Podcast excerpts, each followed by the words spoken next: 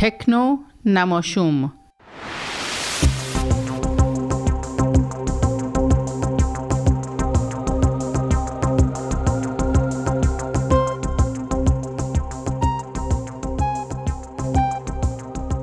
سلام به دوستان خوبم. امیدوارم که حالتون خوب باشه و اوقات خوشی رو سپری کرده باشید تو تعطیلات روز کانادا.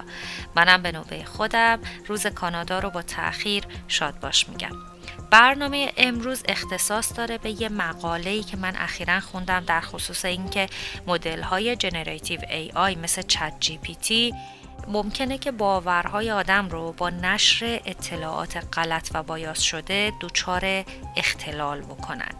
درک جامعه از مدل های هوش مصنوعی مثل ChatGPT خیلی در مورد تواناییاشون خیلی اقراق شده است. طوری که خیلی باور دارن که این مدل ها نسبت به قابلیت های انسان برتری دارن. افرادم که ذاتا تمایل دارن که اطلاعات رو از یک جایی که طی چند ثانیه با اعتماد و اطمینان تمام و کمال در اختیارشون می‌ذاره دریافت بکنن. آدما کلا تمایل دارن که وقتی دنبال اطلاعاتی میگردن به اولین چیزایی که به دست میارن به چسبن و باورش کنن و مدل های جدید هوش مصنوعی پتانسیل بالایی توی ارائه اطلاعات غلط و بایاس دارن.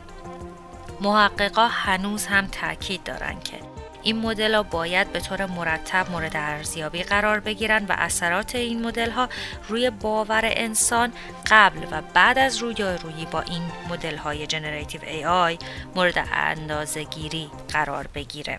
به هر حال امروز خیلی ها دیگه دارن به صورت روزمره از این مدل استفاده می‌کنن و نیازه که ارزیابیشون هم در زمان سریع انجام بشه و نتیجه اون به راه حلی تبدیل بشه یا هشدار یا پیشنهاد.